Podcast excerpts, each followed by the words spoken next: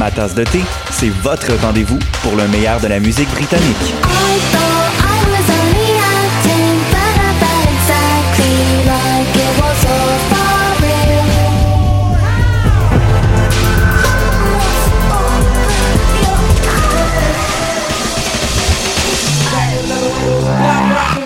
En direct tous les lundis dès 20h ou en tout temps en podcast sur le choc.ca et sur Spotify. Dans un monde où la société pestacle n'a jamais été aussi abrutissante, où le binge-watching fait office de passe-temps, où les zombies n'ont même pas la décence de se nourrir de cerveau, une équipe d'historiennes et d'historiens a le courage de lever le nez de leurs archives pour vous divertir sérieusement. Histoire de passer le temps, vendredi 16h sur choc.ca.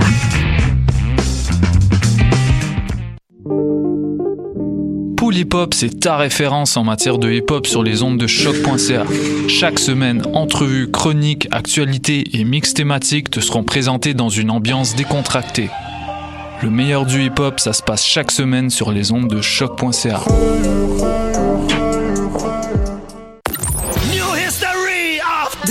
21 juillet prochain, le festif de Baie-Saint-Paul célébrera une décennie d'extravagance en grand. 90 spectacles, le vent du fleuve en pleine face, une tonne de surprises, de la bouffe locale et de la bière de micro qui coule à flot.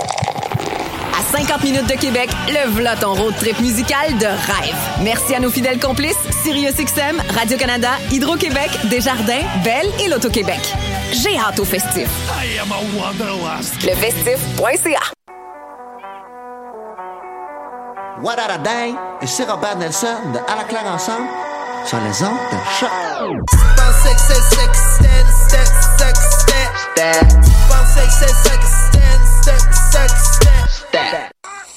Qui était le premier sur Terre C'était l'œuf ou la poule? Moi, non, moi, non, je que c'est la poule. Pour moi, c'est la poule. Il a bien fallu qu'elle sorte de quelque part, la Parce que la poule, elle prend des Mais pourquoi c'est la nuit Elle est bien née quelque part, d'un œuf. Alors c'est quoi? C'est l'œuf ou la poule? L'œuf ou la poule? thank you Bonsoir à toutes et à tous. Vous êtes à l'écoute de l'œuf ou la poule et c'est déjà notre dernière émission de la saison. On reviendra seulement à la rentrée. Donc l'œuf ou la poule, l'émission de sciences de choc.ca, la radio web de l'Université du Québec à Montréal. Et aujourd'hui dans l'œuf ou la poule, l'état de santé du Saint-Laurent. Mais attention, on va le voir, c'est assez large euh, comme titre et pour cela on reçoit Mathilde Jutras que j'ai à mes côtés. Bonsoir Mathilde. Bonsoir. Tu vas bien? Oui, oui, et toi? Oui, merci. Donc, euh, tu es doctorante en océanographie à l'université McGill et plus exactement, tu étudies, donc comme je viens de le dire, l'état de santé du Saint-Laurent parce qu'il compose ses eaux, mais on parle pas là de pesticides, de contaminants, mais surtout d'oxygène. J'ai l'impression, on va le voir tout à l'heure. Et ce soir, nous avons aussi la chance de recevoir les trois finalistes du concours de vulgarisation scientifique Ma thèse en 180 secondes, initiative francophone lancée ici même au Québec par l'ACFAS, l'association francophone pour le savoir. Et la finale nationale a eu lieu à la fin du mois de mai. Et donc, on commencera ce soir avec Zach Mestari de l'UCAM. Bonsoir, Zach. Bonsoir, vous allez bien? Oui, très bien, toi? Très bien, très bien, merci. Alors, bienvenue à l'émission aussi. Et nous joindrons au téléphone plus tard Antoine Zboralski, euh, qui est à Moncton. Donc, c'était difficile pour lui de venir en direct des studios. Et ainsi que Elodie Nguena, qui a gagné le premier prix et qui nous vient de Sherbrooke. Puis on a la chance aussi de retrouver David de Montmini. Bonsoir David. Bonsoir Karine. Tu es de retour avec ta chronique en philosophie féministe des sciences. Je disais c'est quand même drôle, le seul gars de l'émission qui parle de féministe, Eh de féminisme. Et donc ce soir tu parles de quoi justement? Eh bien, je me suis inspiré du thème de l'émission et je vais vous parler des liens entre l'épistémologie féministe et la santé. Parfait. Et ben alors c'est parti. Bonne émission tout le monde, et aussi bien ici qu'à la maison.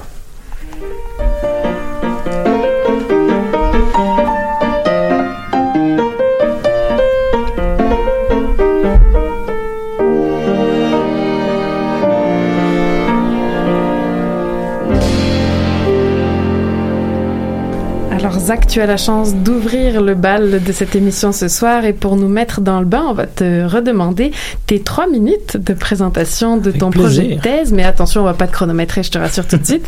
On t'écoute. Bien, écoutez, mon projet de thèse, moi, il porte sur Martin. Martin est un petit garçon qui, comme tous les petits garçons, apprend très, très, très rapidement. Et les comportements de Martin font absolument pas exception à la règle. C'est-à-dire qu'il apprend suivant une séquence A, B, C.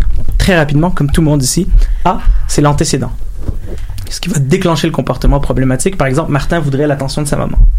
B de l'anglais behavior, ça va être le comportement. Donc, ce que Martin va faire, par exemple, crier maman. Et C, c'est la conséquence, ce qui va suivre le comportement. Maman qui arrive et qui lui dit oui, mon petit Martin, qu'est-ce que je peux faire pour toi? Et avec la répétition, ce, cette conséquence-là va devenir ce qu'on appelle un facteur de renforcement de maintien. C'est-à-dire, par exemple, c'est la raison pour laquelle moi aussi, à 30 ans, j'appelle encore ma mère pour obtenir des conseils de vie sur une base semi-régulière. Ceci étant dit, Martin a un diagnostic d'autisme. Donc, il a un trouble du spectre de l'autisme. Et comme beaucoup d'enfants qui ont ce diagnostic, il va présenter des comportements qu'on dit problématiques. Euh, C'est-à-dire, ça peut être des crises qui, par leur fréquence, leur durée, leur intensité, vont venir nuire à son intégration euh, sociale ou au fonctionnement familial. Ça peut aussi être des comportements d'agressivité envers du matériel. Ça peut être euh, envers autrui ou même envers soi-même. On va parler d'auto-mutilation. Je vous apprends rien en vous disant que ces comportements-là sont euh, néfastes pour le bien-être de Martin, de sa fratrie, de ses frères, de ses sœurs, de ses parents, aussi des intervenants qui travaillent auprès de lui. Et malheureusement, ici au Québec, nos intervenants sont pas directement formés à travailler sur les comportements problématiques auprès de ces enfants-là. Donc euh, c'est là que ma thèse rentre en jeu. Le but est assez direct, c'est de former et de superviser des intervenantes du milieu spécialisé euh, en autisme à un programme de gestion des comportements problématiques pour qu'à leur tour elles puissent aller aider des familles comme celle de Martin. Et euh, donc ce qu'on fait, c'est qu'on a choisi un programme qui s'appelle le Prevent, Teach, Reinforce, le PTR, qui est un programme américain qu'on a traduit et adapté pour qu'il fitte avec le contexte québécois. Et ce que ça nous donne, c'est un programme qui inclut les parents à chacune des étapes, euh, autant au niveau du choix des objectifs que du choix de la mesure de ces objectifs, quand est-ce qu'ils sont atteints, qu'est-ce qu'on aimerait améliorer donc les parents sont vraiment pris en considération à chacune de ces étapes-là. Et euh, donc ce qu'on a fait, c'est qu'avec eux, on est allé chercher l'évaluation du comportement. Qu'est-ce qui le déclenche et qu'est-ce qui le maintient pour pouvoir choisir des stratégies adaptées. Des stratégies préventives pour réduire les déclencheurs, donc le comportement. Des stratégies d'enseignement où on a appris aux parents comment enseigner à l'enfant des comportements qui ont la même fonction sans que ce soit problématique. Pointer à la place de crier, taper sur l'épaule lui tirer les cheveux par exemple. Et finalement, on a choisi des stratégies aussi de renforcement où on enseignait un peu aux parents comment réagir quand l'enfant présente des bons ou des moins bons comportements. Puis moi, plus spécifiquement, dans le cadre de ma thèse, je regarde comment ça s'est passé de manière concrète. Donc, qu'est-ce que les parents ont trouvé agréable, moins agréable, qu'est-ce qu'ils ont aimé, moins aimé, qu'est-ce que les intervenants ont trouvé trop difficile ou euh, superflu. Donc, on travaille pour encore mieux améliorer ce programme-là, encore plus euh, le faire euh, fitter en fait avec les besoins ici des familles au Québec. Puis le but c'est d'aider plus de familles comme Martin à travers la province et pourquoi pas plus tard dans toute la francophonie en fait. Wow. Voilà. Merci beaucoup. C'est on ne peut plus clair, on ne peut plus inspirant. Merci. J'ai le goût de te poser des questions sur ton sujet maintenant, Ça, mais plaisir. mais bon, l'idée c'était quand même de, de parler du concours. Je vais essayer de m'en tenir à ça. Mais euh, qu'est-ce que ça t'a appris finalement de participer à ce concours-là?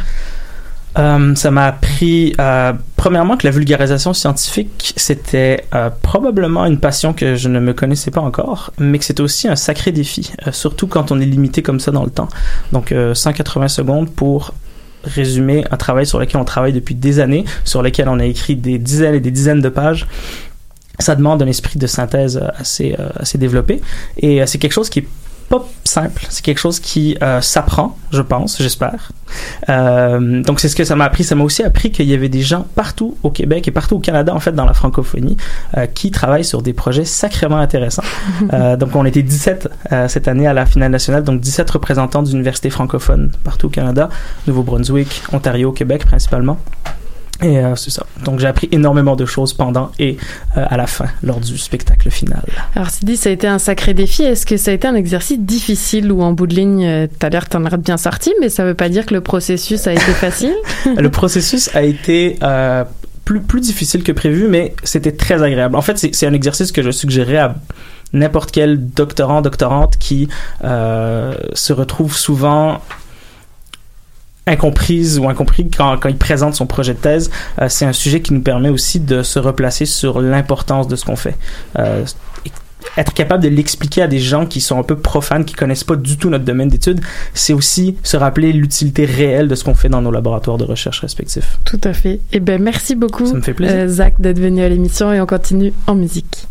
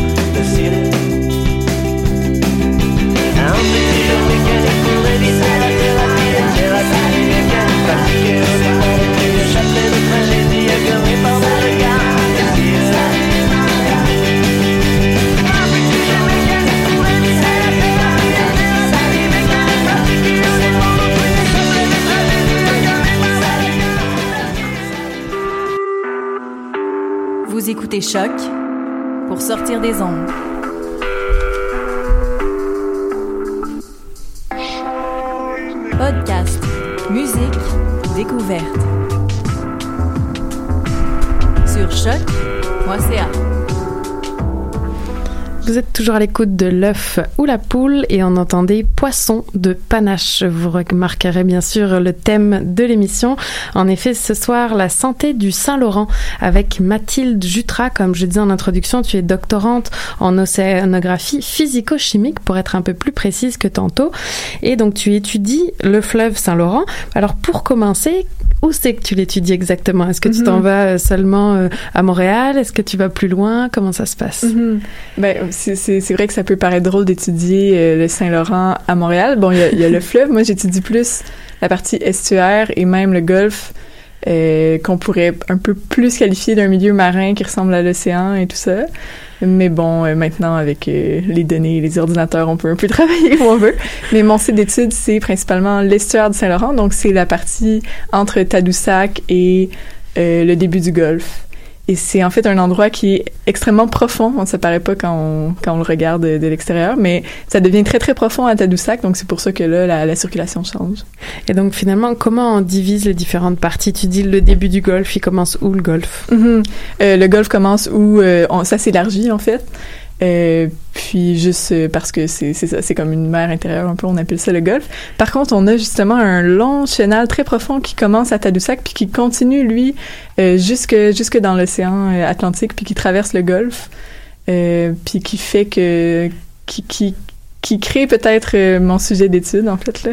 Ah, alors vas-y, dis-nous en plus ton sujet d'étude. Je crois que c'est l'étude de l'oxygène, entre autres. Donc, euh, la, je dirais la question de départ est partie d'où? Qu'est-ce qui t'a amené à étudier la quantité d'oxygène dans notre Saint-Laurent? Mhm. Alors, euh, c'est un phénomène qu'on observe un peu euh, de façon globale, mais en particulier dans l'estuaire du Saint-Laurent. La quantité d'oxygène qu'il y a dans l'eau diminue euh, avec le temps. Puis ça a été extrêmement marqué, là, justement, euh, dans la partie euh, supérieure de l'estuaire, jusqu'à atteindre des conditions où c'est difficile pour euh, la vie marine de continuer à vivre et à faire ses activités biologiques, se reproduire et tout ça. Des niveaux qu'on dit hypoxiques, donc à faible concentration d'oxygène. Euh, et puis donc, c'est- l'intérêt finalement, c'est d'essayer de comprendre qu'est-ce qui cause cette désoxygénation-là, et peut-être pour essayer de trouver des solutions. Là. Mince, j'allais dire, ben, qu'est-ce qui cause cette... euh, Donc, je, je comprends que tu le sais pas encore, c'est ça? Ben non, mais quand même, il y a, il y a quelques idées, là. On, on est sur quelques pistes, puis après, c'est de voir un peu plus dans les détails, peut-être. Euh, disons, de façon globale, on observe une désoxygénation même dans les océans, due au fait que la température de l'eau augmente avec les réchauffements climatiques et tout ça, euh, qui fait que on peut comme quand on chauffe de l'eau, on peut euh, contenir euh, moins de n'importe quel gaz en termes de solubilité. Donc c'est la même chose pour l'oxygène.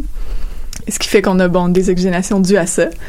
Euh, ensuite, dans l'estuaire, on a le fait que justement les eaux, elles, partent du de l'Atlantique puis elles entrent en profondeur jusqu'à Tadoussac. Donc il y a des eaux en profondeur qui transitent de l'Atlantique vers l'intérieur des terres. Euh, sous la surface, alors que sur la surface, ben, l'eau coule évidemment vers, euh, vers l'océan. Donc ces eaux-là, elles partent de, de l'Atlantique, puis elles sont complètement isolées de l'atmosphère. Et pendant tout le temps que ça leur prend pour faire leur transit, ce qui est plusieurs années en fait, ben il n'y a pas moyen de- d'avoir de, la nouvelle oxygène qui arrive de la surface et l'activité biologique consomme cet oxygène-là comme nous quand on respire. Les poissons, les bactéries, tout ça, bon, on respire, utilise l'oxygène et au bout de l'estuaire, on se retrouve avec des concentrations très faibles. Et alors, comment tu étudies ces concentrations d'oxygène dans le Saint-Laurent? Mhm.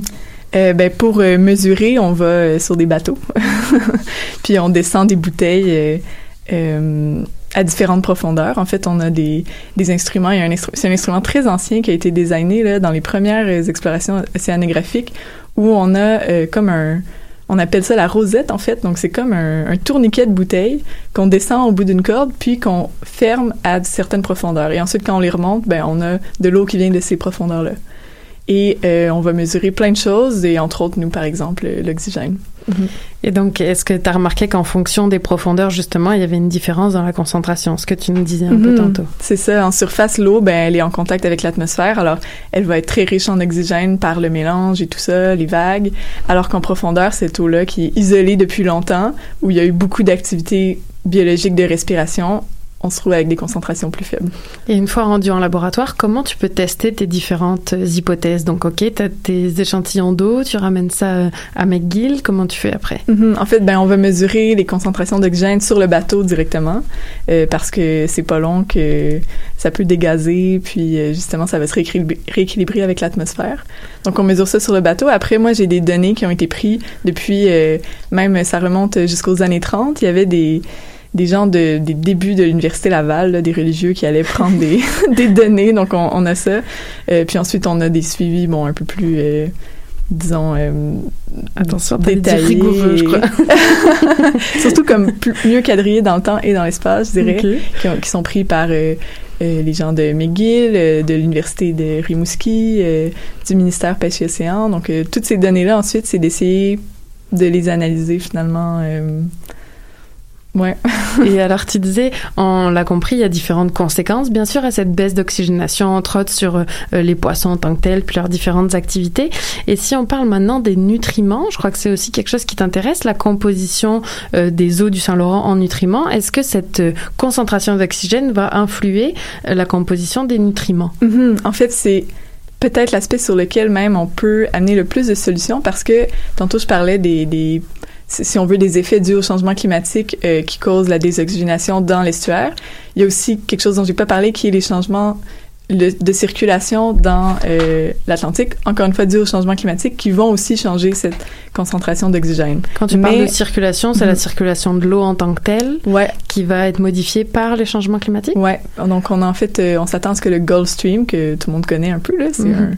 un, un- un nom qu'on entend souvent, va se déplacer plus vers le nord. On va peut-être avoir plus d'eau du Gulf Stream qui vont se retrouver dans le Saint-Laurent aux dépens d'eau mieux oxygénée qui arrivait de l'Arctique. Donc ça, c'est un des effets, qui, si on veut, qui est un peu plus comme euh, dans l'Atlantique. Puis de façon locale, on a ce qu'on appelle l'eutrophisation, qui est en fait quand on a tous les nutriments là, euh, qui, qui coulent dans le fleuve euh, puis qui se retrouvent dans l'estuaire, euh, qui proviennent soit par exemple de lorsque la pluie tombe à travers les, les champs où on fait de l'agriculture, ben ça va nettoyer les champs de ces nutriments en excès là parce qu'on a tendance à en mettre plus que ce que les plantes vont absorber. Ça se retrouve dans l'eau.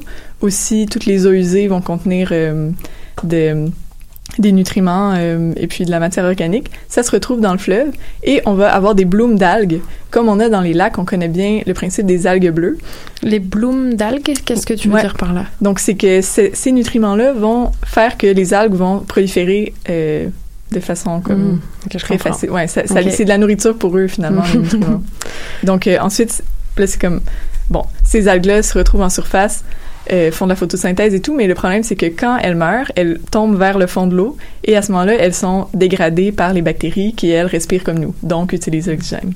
Et c'est pourquoi un excès de nutriments peut mener à une baisse de la concentration d'oxygène en profondeur. On voit qu'il y a toujours plusieurs explications. Et c'est le temps déjà de partir en pause musicale. Merci Mathilde.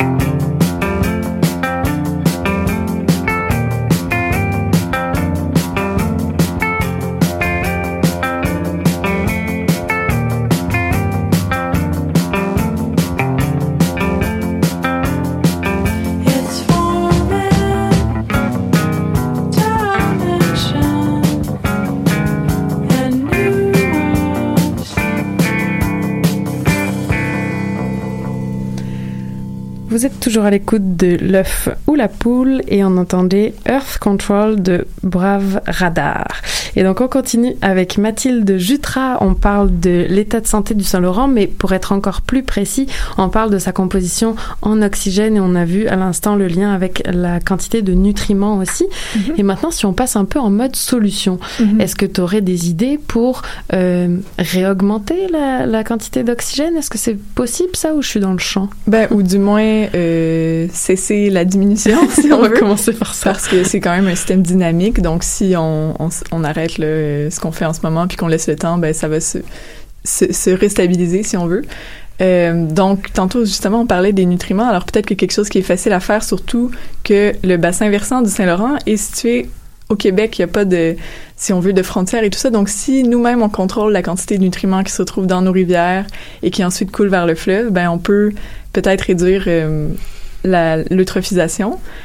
Donc, ce que ça demanderait, en fait, c'est assez intéressant parce que suite euh, à tous les, les tout le phénomène des algues bleues qu'il y avait un peu, euh, disons, il y avait quelques vacanciers qui étaient pas trop contents de pas pouvoir se baigner dans leur lac.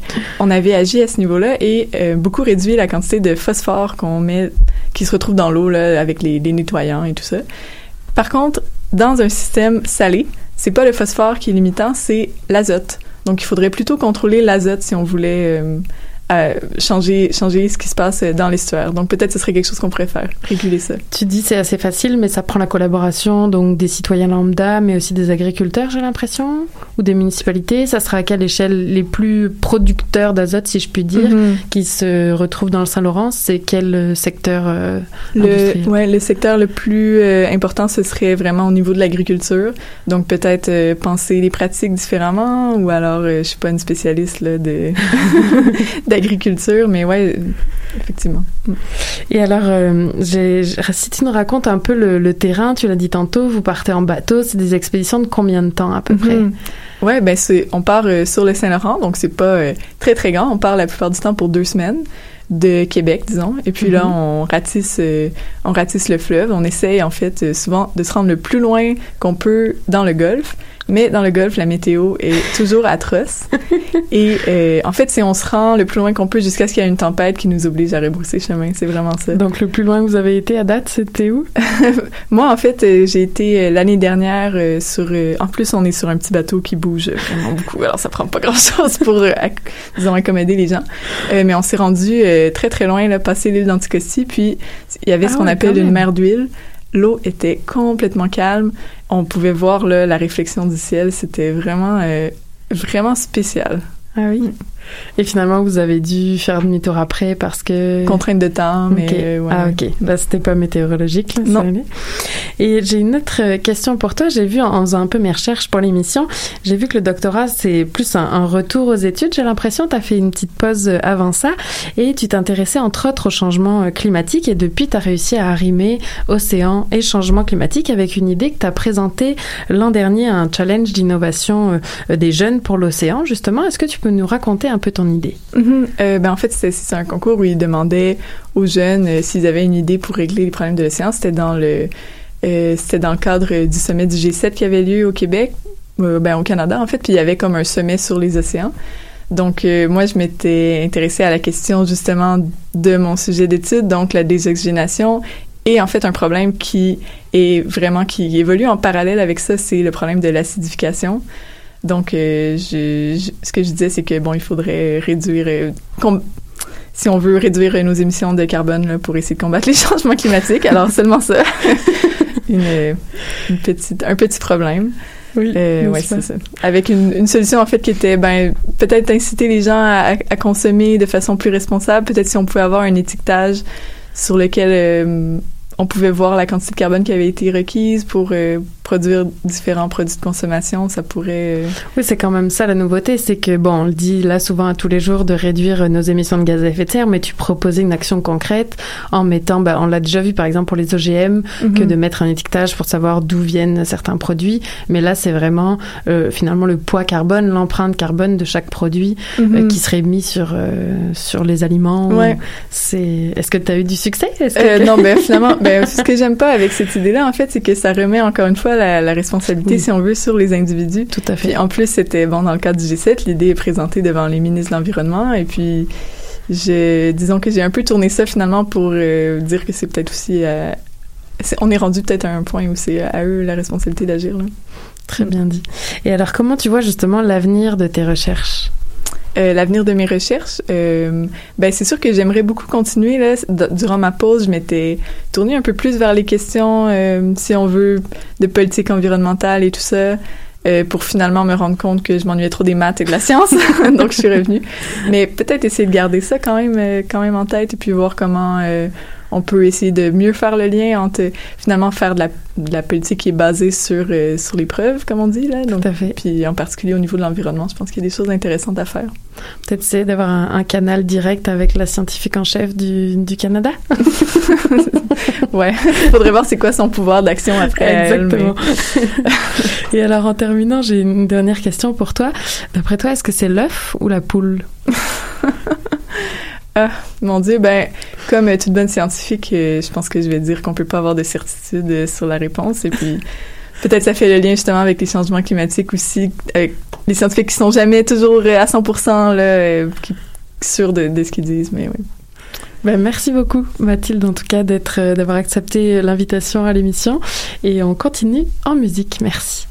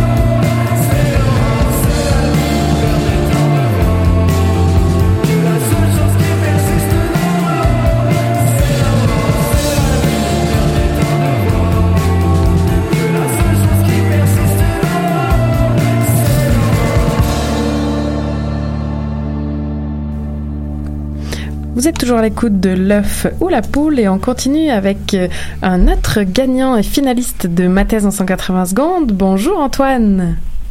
Bonjour. Est-ce que tu nous entends bien? Tout va bien? Ouais, moi je t'entends bien, c'est bon. Super.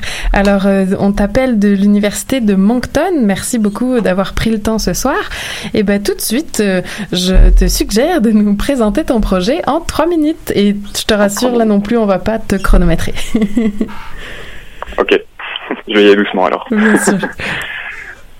Alors, euh, je vais le faire en version euh, théâtrale, même si c'est peut-être pas adapté. mais- Disons qu'on ne te euh, voit pas, mais fais ce que tu veux. C'est ça. Tout commence par un bon repas. Vous savez sûrement qu'une plante fait de la photosynthèse, c'est-à-dire qu'elle utilise de l'énergie solaire pour fabriquer sa propre nourriture. Mais cette nourriture, elle ne la garde pas que pour elle. Elle utilise jusqu'à un tiers de son assiette pour, euh, euh, elle, elle, partage jusqu'à un tiers de son assiette avec des bactéries qui se développent sur ses racines. À quoi ça lui sert? Eh bien, en échange de ce bon repas, les bactéries éloignent les maladies de la plante. Et ce n'est pas tout. Certaines bactéries peuvent également aider la plante à mieux pousser, en lui fournissant des minéraux ou des hormones de croissance, par exemple. C'est une véritable alliance qui est conclue entre la plante et ses bactéries. Et c'est cette alliance que j'étudie dans le cadre de ma thèse. Pourquoi? L'idée est d'utiliser cette alliance entre plantes et bactéries bénéfiques en agriculture pour produire notre nourriture. Euh, c'est quoi la suite? Oui. En agriculture pour produire notre nourriture. J'ai pas révisé, je suis désolé. non, non, on t'en prie. Euh, pour produire notre nourriture. Euh, donc ça, ça a deux avantages. On appelle ça le, le biocontrôle et ça a deux avantages majeurs. Euh, c'est que en fait les bactéries repoussent servent de bouclier aux maladies des plantes dans les champs directement et donc ça nous évite de développer euh, ça, ça permet de Ah, je suis complètement raté là. Non, bah, c'est pas grave, mais sinon, Oui, dis-nous en tes mots, hein, c'est pas, y a pas Ouais. de contrainte aujourd'hui, là. C'est ça, j'y arrive. Donc ça, donc on appelle ça le biocontrôle et ça a deux avantages majeurs. Euh, D'abord, plus besoin de dépendre des pesticides aux effets parfois incertains sur la santé et sur l'environnement. Et plus besoin non plus de développer sans cesse de nouveaux pesticides, car les anciens produits sont devenus euh, inefficaces, qui sont devenus résistants, euh, que les, maladies sont devenues résistantes aux anciens produits. Alors ça, c'est la théorie. Euh, Dans la pratique, on n'en est pas tout à fait là. Pour mettre en place cette alliance entre plantes et bactéries bénéfiques en agriculture, on doit d'abord mieux comprendre comment plantes et bactéries apprennent à se connaître. Et c'est ça l'objectif de ma thèse. Donc euh, pour l'atteindre, j'étudie deux plantes. L'une est intéressante pour notre alimentation, c'est la pomme de terre, et l'autre est très utilisée pour euh, ses- sa simplicité en laboratoire. On l'appelle l'arabette des dames. Ma thèse consiste à jouer les sites de rencontre pour ces deux plantes célibataires. Je leur organise des rendez-vous avec des bactéries qui proviennent du monde entier, et ce afin de découvrir les qualités qu'elles préfèrent chez ces bactéries. Par exemple, si une bactérie arrive à son rendez-vous avec des minéraux pour la plante, ou si elle produit une molécule antibiotique qui repousse les maladies de la plante, on ne va pas se mentir, elle gagne des points. Et de l'autre côté, je cherche aussi à savoir ce qui plaît aux bactéries chez les plantes. Parce que le repas que les plantes proposent aux bactéries ne plaît pas à tout le monde. Euh, par exemple, euh, certaines bactéries raffolent des mets sucrés, tandis que d'autres adorent, des- adorent les protéines. Donc euh, chacun fait son choix. Donc l'idée à la fin, c'est une fois que j'en aurai appris un peu plus sur les goûts des unes et des autres, ce sera plus facile de déterminer des couples plantes-bactéries susceptibles de s'apprécier, puis surtout de s'entraider. Ça permettra de créer de, ça permettra de créer des, des- de produire des aliments pardon meilleurs à la fois pour notre santé et pour notre planète. Ce qui est intéressant en ce moment. Finalement, ma thèse, elle vise simplement à remettre un peu d'amour et d'entraide dans nos cultures. Et c'est à peu près ça que que j'ai dit euh, la dernière fois. Waouh Amour et entraide dans nos cultures, ça ferait un joli titre d'article, voire même de livre, là. C'est tout un programme, ton projet, là. Merci. Oui. Je, je, je, vais essayer de me limiter aux bactéries et aux plantes pour l'instant. mais- Bon, tu vas pouvoir proposer une application euh, euh, Tinder ou autre, euh, plantes et bactéries. Il va falloir trouver un joli nom. Ah, c'est ça. Ouais, je pense qu'il y, a du- il y a du potentiel pour, pour ça, ouais. Et alors euh, aujourd'hui, comme je disais euh, à Zach tantôt, on se concentre euh, sur le concours et pas tant sur sur le sujet de, de ton doctorat. Mais je me demandais pourquoi avoir participé à un tel concours? Euh, moi, je trouve ça intéressant de sortir un peu de la, de la bulle du doctorat et de la recherche, puis essayer de, de vulgariser un peu le sujet, parce qu'on est tous sur des sujets un peu, euh, comment dire, toujours très spécifiques. Puis euh, c'est pas facile de, de l'expliquer même à, à notre- à nos proches, euh, à nos familles, à nos amis. Donc, je trouvais ça intéressant de de faire euh, de faire cet exercice-là de vulgarisation à l'extrême en trois minutes pour pouvoir euh, essayer d'expliquer même pour moi réussir à expliquer mon sujet simplement et puis avec des, des images qui parlent aux gens c'est vraiment intéressant. Puis il y avait un deuxième point aussi c'est que moi je suis à l'université de Moncton qui est pas une très grosse université. Puis on a on a euh, moi j'ai été le deuxième la deuxième personne à, à être envoyée au concours maths de 180 secondes. Ah oui. et je trouvais ça important aussi de, de montrer que l'université de Moncton existe qu'il y a des universités des universités francophones à l'est du Québec y de la- il y a de la recherche là-dedans aussi Et il y en a à l'ouest aussi, hein, qu'on oublie aussi. Oui, et il y en a à l'ouest aussi. Exactement, tout à fait. Et hum, d'après toi, quelle place pourrait avoir justement la vulgarisation scientifique dans nos parcours étudiants? Euh, ça pourrait être. c'est- Tout le monde, tout le monde n'a pas envie de faire de la vulgarisation scientifique. Puis, euh, je sais pas, quand tu quand tu parles de parcours étudiant, est-ce que tu parles de, de, de cycle de doctorat ou Oui, plutôt cycle supérieur, ben, disons à partir de la, la maîtrise, mettons maîtrise doctorat. Est-ce que tu penses que c'est quelque chose qu'on devrait apprendre ou justement non respecter, comme tu viens de le dire, que certains ça les intéresse pas, puis c'est bien correct? Bah, on peut, ça serait bien de le proposer dans les cursus, de, de- que ça puisse rapporter des crédits, par exemple. Puis, euh, c'est quelque, c'est- c'est quelque chose qui sera toujours utile, à mon avis, de savoir vulgariser sa recherche, parce que en ce moment, on, se, rend bien compte qu'il y a un décalage entre euh, science et société, euh, parfois, où la, science n'est pas forcément prise en compte, voire carrément rejetée par, euh, par, euh, par certaines personnes.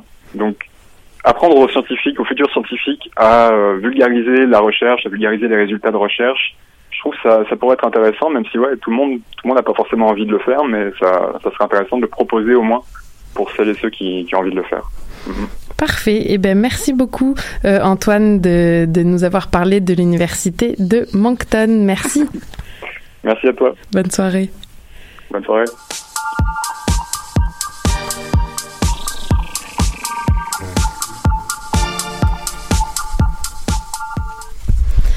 Vous êtes toujours à l'écoute de l'œuf ou la poule et on continue avec la chronique de David en philosophie féministe des sciences. Alors David, ce soir, tu as dit que tu nous parlais de santé, mais encore. Eh oui, donc je vais vous parler de, des liens entre l'épistémologie féministe, qui est le thème récurrent euh, de ma chronique, et la santé, plus précisément des liens entre la santé des femmes et la santé publique. Alors vas-y, on t'écoute. Donc, les liens entre euh, philosophie féministe des sciences et santé sont assez nombreux. Généralement, on se concentre sur euh, trois aspects. L'aspect méthodologique, dans lequel on tente, par exemple, de déterminer les effets de l'exclusion des femmes de la participation à plusieurs études scientifiques.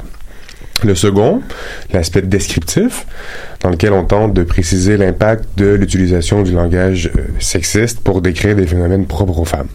L'exemple classique, c'est celui des ovaires qui meurent et se désintègrent, alors que la paroi intestinale se renouvelle et se reconstruit, alors qu'en fait, les deux phénomènes pourraient très bien être décrits de la même façon. Ah ouais, c'est la première fois que je l'entends celle Et euh, le troisième aspect, c'est celui que je veux approfondir avec vous, c'est celui de l'efficacité des politiques publiques de santé concernant les femmes.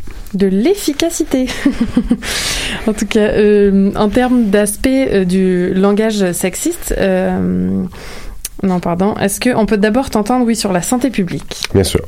Donc, j'ai euh, décidé aujourd'hui de délaisser les textes de philosophie et de vous partager les propositions d'un article publié plus tôt cette année dans la section Point de vue de la prestigieuse revue mé- médicale The Lancet par, et là je nomme les auteurs au complet, euh, Sarah Davies, Sophie Harmon, Rachida Menjou, Maria Thinyang et Claire Wendham, qui sont politologues, juristes et expertes en santé publique.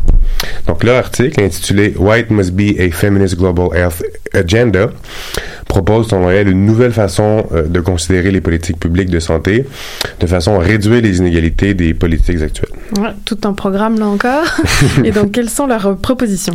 Donc, premièrement, si on se penche sur euh, les postes décisionnels dans les ONG et les ministères de la Santé, eh bien, les quotas, voulant que ces postes soient occupés par un nombre égal d'hommes et de femmes, ne sont pas suffisants. Notamment parce que euh, les femmes ne sont pas féministes par défaut. C'est-à-dire que euh, ne sont pas nécessairement désireuses ou simplement en mesure d'identifier euh, comment les politiques de santé affectent les hommes et les femmes différemment et comment ces politiques peuvent reconduire à des stéréotypes genrés. Et de la même façon, les hommes ne sont pas nécessairement antiféministes et opposés au renversement des stéréotypes et des rôles traditionnels. Ok, donc on, on dépasse ce côté de la, des quotas puis de la parité. Qu'est-ce qu'elle propose d'autre alors? Ben, elle propose de maintenir les quotas, mais cela, c'est pas suffisant. Donc, elle propose de euh, changer la culture dans euh, ces grandes organisations de la santé, comme l'Organisation mondiale de la santé, par Bon, exemple. ça va leur prendre un peu de temps, là. Est-ce que tu as un exemple? Ouais, ben, elle commence par exemple de euh, s'adresser aux pratiques implicites de promotion qui ont tendance à défavoriser les femmes, comme par exemple le fait de tenir des réunions exécutives à l'extérieur des heures normales de bureau, heures pendant lesquelles les femmes sont très encore majoritairement occupées à répondre aux besoins de la famille. Deuxièmement, elle propose de euh, changer ce qu'elle appelle la culture managériale afin de redéfinir ce que sont les valeurs de l'organisation, les principes qui vont être utilisés pour déterminer la qualité des travaux et euh, afin de euh, percevoir les mesures antidiscriminatoires comme étant progressistes, avantageuses à long terme, et non pas seulement comme des entraves à la liberté des organisations ou comme des régulations additionnelles. Wow, ok. Ça, c'est vraiment concret puis vraiment pratique. On le voit dans d'autres contextes aussi. Pour Mhm. les femmes en techno, dans les industries, euh, on, on retrouve ça aussi. Est-ce qu'il y a d'autres euh, idées? Ouais, la seconde famille, si je peux me permettre, de, de propositions concerne le fait que euh, les femmes ne sont pas un groupe homogène. C'est-à-dire, la population de femmes est composée de sous-populations très diverses et ces sous-populations ben, ne sont pas affectées de la même façon par les politiques de santé publique. Et ne sont pas confrontées aux mêmes défis de santé. Donc, les femmes, généralement provenant d'un milieu socio-économique différent ou de cultures différentes, ont des besoins différents. Clairement, ça c'est ça c'est tout à fait euh, clair et c'est ce qu'on entend par euh, le terme, je pense, d'intersectionnalité, euh, qui cherche justement à identifier toutes les sources de discrimination qu'une personne peut rencontrer, que ce soit par sa couleur, par son genre, euh, par ses préférences sexuelles, peu importe là, mais pas s'arrêter juste à une femme blanche et une femme noire auront pas le même type de discrimination quand bien même elles s'identifient comme femmes. Mhm. Ben, c'est précisément dans cette optique que les auteurs proposent de préciser les conséquences des politiques de santé pour différents groupes. Elle donne l'exemple des femmes autochtones qui, considérant une longue histoire d'abus médical et de stérilisation forcée, sont souvent réticentes à participer, par exemple, aux campagnes de vaccination. Tout à fait. Et donc l'idée serait finalement de déterminer des objectifs plus euh, globaux en termes de santé publique, mais aussi d'y aller avec des actions concrètes pour les moyens euh, d'atteindre ces objectifs en fonction de qui est concerné. C'est ça. C'est la façon de, c'est la façon proposée, c'est de procéder permet d'avoir un, un filet de santé très large, mais de pas oublier que chaque population, chaque femme en fait, euh, est unique à certains égards et requiert une approche de santé qui est pas basée euh, sur des hommes en santé de la classe moyenne, par exemple. Et alors maintenant en termes de terrain, parce que ça c'est bien beau dans les bureaux, tout ça, mais comment on fait sur le terrain? Ben, elle propose trois façons. Donc, premièrement, euh, on consulte un éventail assez diversifié de personnes lorsqu'il est temps de mettre sur pied des politiques. Deuxièmement, on collecte des données sur les populations, euh, sur les besoins particuliers des populations non majoritaires. Et troisièmement, et je pense que c'est l'aspect le plus important, c'est qu'on inclut euh, dans les politiques publiques une phase de, ré- de rétroaction ou d'évaluation post-implémentation. Et là, ce que j'entends ici, il faut bien vulgariser, vulgariser ce, cette- Oui. ce dernier élément, c'est de, par exemple, après une campagne de sensibilisation portant sur des pratiques sanitaires, eh bien, on recollecte des données afin d'établir quelles sous-populations étaient et lesquelles ne l'ont pas été par cette campagne de sensibilisation, par exemple. Waouh Et j'imagine que tu vas nous faire un lien avec la philo des sciences quand même. Eh oui, je gardais ce lien pour la fin, c'est-à-dire que elle propose, en essence, c'est pas un texte de philosophie comme j'ai mentionné, Mhm. mais elle propose, euh, mais mettre en application les conseils de base de la philosophie féministe des sciences. C'est-à-dire? C'est-à-dire qu'il faut considérer les contextes sociopolitiques dans lesquels se réalisent les recherches scientifiques en santé. Il faut encourager la diversité des participants et des participantes. Il faut mobiliser les populations qui seront touchées par les politiques de santé.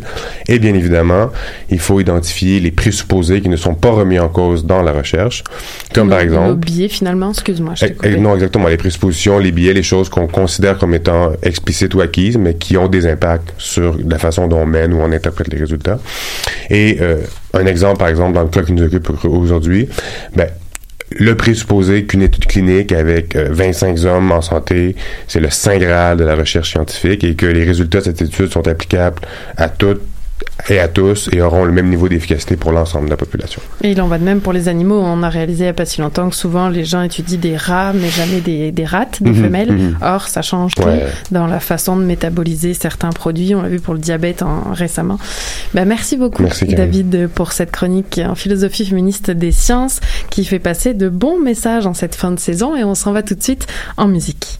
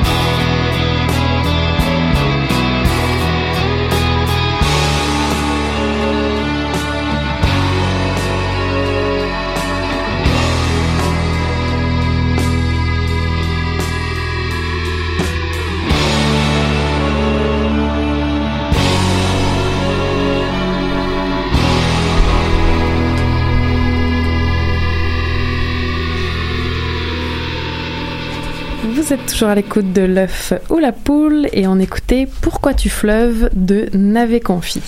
Et on enchaîne tout de suite avec notre dernière chronique du jour et notre gagnante premier prix et prix du public du concours Mathèse en 180 secondes. On a au téléphone avec nous Elodie Guéna. Bonsoir Elodie. Bonjour Karine. Tu vas bien? Oui, je et toi? Oui, merci de prendre le temps. Donc, euh, tu es euh, à Sherbrooke et euh, je vais pas, je vais pas te dire ton titre de thèse. Je pense que je vais te laisser euh, nous, nous offrir tes trois minutes là comme ça au téléphone. Ok. Je vais vous laisser deviner euh, sur quoi je travaille avec, euh, avec mon speech de 180 secondes. Génial. Parfait. Donc, je me lance. Ordinateur, téléphone, téléviseur intelligent, monde connecté, que dire, même maison intelligente et connectée, l'électronique est partout de nos jours. Et on le sait, malheureusement, les défauts de fabrication sont souvent inévitables en usine. Puis lors de la fabrication de tous ces appareils électroniques, des milliers de tonnes de déchets électroniques, équivalent à plusieurs tours Eiffel, sont produits et jetés à chaque année. Et on se demande, mais pourquoi autant de déchets? Et c'est parce que le plus souvent, la présence d'un seul petit composant défectueux sur une grande pièce électronique peut rendre toute la grande pièce non fonctionnelle et entraîner son rejet. On pourrait grossièrement affirmer ce qui se passe au fait de détruire une maison qui serait non habitable à cause d'une simple fissure détectée dans une porte. Mais imaginons-nous si le charpentier avait une solution pour rattraper tous ces petits ratés et conserver la maison. Donc, c'est exactement ça l'objectif de ma thèse. Trouver une solution efficace pour conserver la électronique en remplaçant tous ces composants défectueux. On pourrait se dire que c'est facile, mais c'est pas si sûr, parce qu'actuellement, le seul moyen de pouvoir remplacer un composant défectueux déjà assemblé sur une pièce, c'est d'y mettre une très grande température afin de le dessouder. Et le plus souvent, cela endommage les bons composants voisins. Ce serait la même chose si notre charpentier décidait d'arracher brusquement sa porte fissurée pour la remplacer. Il endommagerait certainement les murs. Alors, il faut trouver notre solution. Dans ma tête, j'exploite une nouvelle approche. J'utilise le gallium liquide. On se rappelle tous du film Terminator avec le méchant cyborg T-1000 qui prenait différentes apparences en se transformant en métal liquide. Alors, tout comme T-1000, le gallium est un métal qui est liquide et malléable à température ambiante. Et surtout, il est aussi destructeur pour d'autres métaux comme l'aluminium ou l'étain. Mais ne vous inquiétez pas, ce n'est pas le méchant de l'histoire ici. Tout au contraire, il est le gentil. Parce que je l'utilise pour pouvoir détruire localement des petites connexions en étain qui relient le composant défectueux à la pièce. Comment ça se fait? Ben, Ce vilain gallium, au contact de la connexion, il se colle tellement fort qu'il arrive à créer des liaisons à la surface. Puis le fait qu'il soit liquide, il a assez d'énergie pour pouvoir rentrer dans tout le volume de la connexion en créant des fractures internes. On dit que le gallium a fragilisé la connexion. Puis oui, n'oublions pas notre ami charpentier. Pour lui aussi, il suffirait qu'il dépose un tout petit peu de gallium sur les clous de sa porte fissurée. L'action du gallium rendra ces clous fragiles et cassables comme de la crête et la porte fissurée sera facilement enlevée et remplacée tout comme le composant et la maison sauvée tout comme la pièce. Donc alors oui, l'électronique est partout de nos jours. Et on pourrait être inquiet face aux problématiques qu'apportent toutes ces nouvelles technologies ou on pourrait trouver des solutions. Et c'est ce que je propose avec les résultats de mon projet de. Une solution localisée et à faible température qui permettrait de réduire à la fois les coûts de production et l'empreinte écologique de pièces électroniques. Ma solution Un terminator pour rattraper nos ratés. Merci. Merci beaucoup, Elodie. C'est bien Oui. clair et ça, ça a l'air simple hein, pourtant quand tu le racontes comme ça. hein. Ah ouais, en tout cas, j'essaie de le faire simple. Oui, ouais, ouais. Mais je veux dire, euh, même ton projet, ta thèse, tout ça, on dirait que ça y est, t'as réglé le problème là. hein. Ah non, non, pas tout à fait, parce que c'est sûr qu'un exercice comme ça de, de synthétisation, de vulgarisation, on peut pas tout y mettre. Fait que il y a des éléments qui, que j'ai pas encore tout résolu tout le problème, mais euh, voilà. Et euh, donc, comme les, les deux garçons avant toi, finalistes aussi du concours, euh, je vais te parler un peu du, du concours en tant que tel. Est-ce que c'était la première fois que tu faisais l'exercice de, de vulgariser ton projet de recherche? Oui, c'était vraiment la première fois, mais c'est sûr que le, le, concours, il y a d'abord une finale euh, locale à l'université, donc fait que je l'ai déjà, euh, j'avais déjà fait euh, l'exercice de vulgarisation, mais dans le cadre du, concours matin de 180 secondes à l'université en mars, puis là il y avait la finale nationale qui s'est tenue à Gatineau en mai, mais c'est vraiment la première fois que je me suis mise dans l'exercice de vulgariser, de prendre un sujet ben, que on trouve compliqué et très très pointu, puis d'essayer de le rendre simple, comme tu disais tantôt. Puis euh, voilà, ouais, c'est vraiment la première fois, puis c'est un exercice euh, très challengeant, oui, mais mais intéressant, intéressant. Je définitivement, je regrette pas de l'avoir fait. Ça ça m'a vraiment euh, beaucoup euh, appris en fait. Ah, super. Puis c'est vrai qu'en soirée, c'est un peu difficile de parler de gallium comme ça. Là, maintenant, avec ton analogie de charpentier, j'imagine que c'est plus simple, mettons. Oui, c'est ça, c'est ça. Et alors, si tu avais un conseil à donner à quelqu'un ou quelqu'une qui aimerait se lancer pour vulgariser ses recherches, attention aussi bien dans le cadre du concours que d'un, euh, que je sais pas moi, je prends souvent l'exemple de monter un ascenseur avec quelqu'un. Là, il te demande ce que tu fais, t'es pris, t'as, trois minutes. Ouais, le speech de l'ascenseur, hein. Ouais, ouais, ouais, ouais, tout à fait. Mais je dirais, euh, faut pas hésiter. Faut pas hésiter du tout. Il faut se lancer. Fait qu'au début, c'est sûr que si quelqu'un qui n'a jamais, fait euh, de vulgarisation, ça va paraître euh, difficile ou euh, on va pas savoir quoi faire. Mais c'est ça. Il faut essayer de, de s'outiller.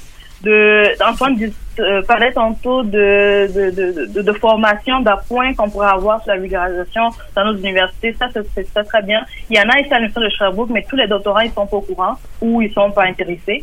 Fait que c'est ça. Quelqu'un qui, justement, qui aimerait vulgariser ses recherches, c'est, même si tu aucun outil, il y a des outils qui existent. Donc, il fallait les chercher, puis euh, c'est ça, apprendre à structurer, à faire des analogies, des comparaisons, comment rendre un texte plus clair, puis c'est à force de travailler, puis que ça va, ça va donner quelque chose de, de bien, j'espère, à la fin. Parce que moi, au début, mon texte, ça avait 20 pages, puis c'était pas du tout vulgarisé. C'est que je l'ai travaillé euh, une bonne quinzaine, vingtaine de fois. Fait que euh, c'est ça. Il, il faut se lancer, il faut pas hésiter, il faut le faire, puis euh, s'outiller si, si besoin est. Puis euh, à la fin, je suis sûre que la personne qui, qui, qui le fait là sera contente. ouais. Parfait. Eh ben, merci beaucoup, Elodie. C'est le temps de conclure notre émission. Merci encore.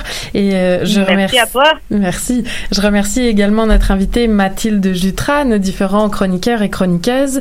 Je remercie Lou Sauvageon et Nadia Lafrenière à la technique et à la sélection musicale. C'était donc l'œuf ou la poule. Aujourd'hui, la santé du fleuve Saint-Laurent. Émission que vous pouvez réécouter en balado-diffusion cette semaine sur choc.ca et vous nous retrouverez également sur Facebook et Twitter. On prend une pause pendant l'été et on vous en souhaite un très beau. Merci. Qui était le premier sur Terre? C'était l'œuf ou la poule? Moi, je pense que c'est l'œuf. Moi, non, moi, je pense que c'est l'œuf. Pour moi, c'est la poule. Il a bien fallu qu'elle sorte de quelque part, la poule. Parce que la poule, elle prend des Mais œufs. pourquoi c'est la nuit? Elle est bien née quelque part, d'un œuf. Alors c'est quoi? C'est l'œuf ou la poule? L'œuf ou la poule?